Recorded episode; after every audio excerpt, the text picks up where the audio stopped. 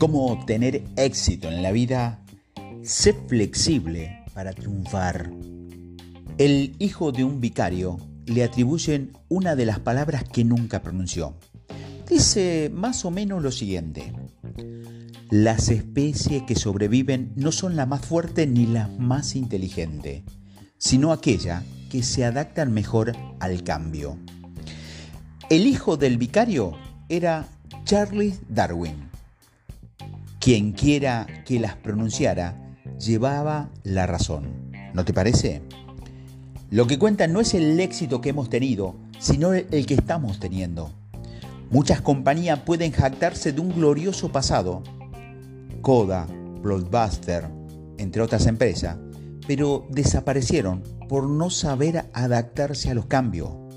En nuestra vida, la falta de flexibilidad o de deseo de adaptarnos al mundo que nos rodea también puede ser un obstáculo. Pero a veces tenemos que detenernos, reflexionar y preguntarnos si nuestra forma de abordar la vida no está funcionando. ¿Nos está ayudando o nos está obstaculizando? ¿Es nuestra testarudez una virtud surgida de nuestro empuje, determinación y concentración? ¿O es una debilidad originada por el miedo al cambio y el deseo de aferrarnos al pasado. Solo tú puedes responder a, estas preguntas con total sinceridad. Pero vale la pena considerar lo siguiente. Tal vez seremos más exitosos y felices si somos más flexibles y menos rígidos en nuestra forma de actuar. Es sin duda un consejo que he tenido que aplicar a mi vida y te lo voy a explicar. Probablemente se me conoce sobre todo por dos cosas. Mi familia me conoce por tener el peor sentido de la orientación de toda la historia de la humanidad. Incluso bromean diciéndome que necesito que me ayuden a orientarme cuando salgo del ascensor. Pero los que no forman parte de mi familia probablemente me conocen en especial por las palabras cállate y sigue adelante. Repetidamente, este es el bestseller del título del libro que he escrito y también es mi marca registrada. Te contaré cómo tuve que ser flexible para triunfar y adaptar mi método a mi negocio. Hace varios años quise desarrollar mi material y hacerlo accesible a los estudiantes. Contraté a un profesor de primaria y a otro de secundaria y un monitor juvenil para que me ayudaran a llevarlo a cabo. Así fue como nació Cállate y sigue adelante.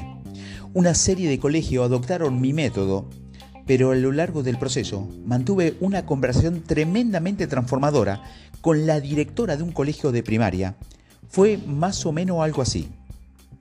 Me dijo la directora, soy una gran admiradora tuya, me encanta tu libro y a mi marido también.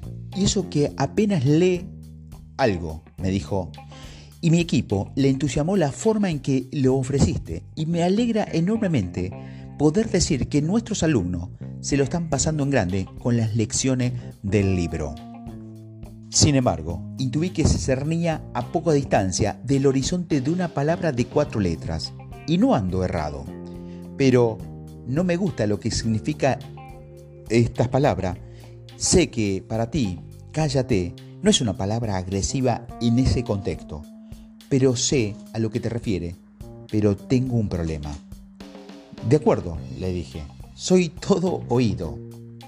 La madre de un alumno me preguntó recientemente qué significa cállate y sigue adelante. Su hijo George ha estado haciendo actividades de sumo en clase.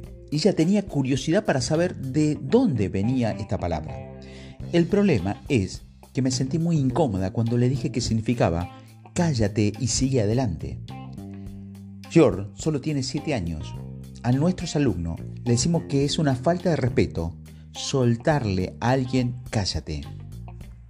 Me gustaría que la cambiaras si no lo hace, por más que lo lamentes, no creo que me sienta lo bastante cómoda para dejar que mis alumnos sigan utilizando este método. Mientras la escuchaba, admito que mi primera reacción fue defender lo mío. Pero la directora es mi marca, me conoce por estas siglas. Me ha llevado años crearla, repuse. Te entiendo, dijo la directora. Y como ya te he dicho, me encanta tu libro, pero no hacer por estas palabras. No creo que puedas seguir usando tu método en un colegio, me dice. Reflexionemos de nuevo un momento sobre la cita de Charles Darwin. Las especies que sobreviven no son la más fuerte ni la más inteligente, sino aquellas que se adaptan mejor al cambio. En ese instante me pareció muy adecuada.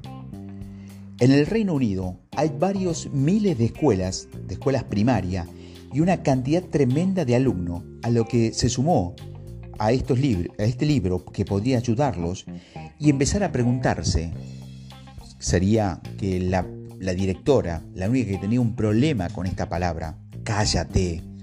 Honestamente, creí que no sería la única. Pero si McDonald's puede ofrecer ensalada, lo está haciendo desde el 2005, en ese caso tal vez yo podría ser más flexible en cuanto a mi método.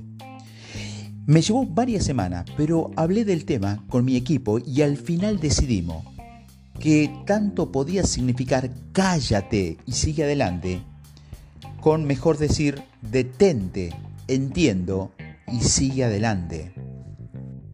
No estoy sugiriendo que abandone nuestros principios o traicionemos nuestros valores. En absoluto. Simplemente me refiero que a veces tenemos que adaptarnos.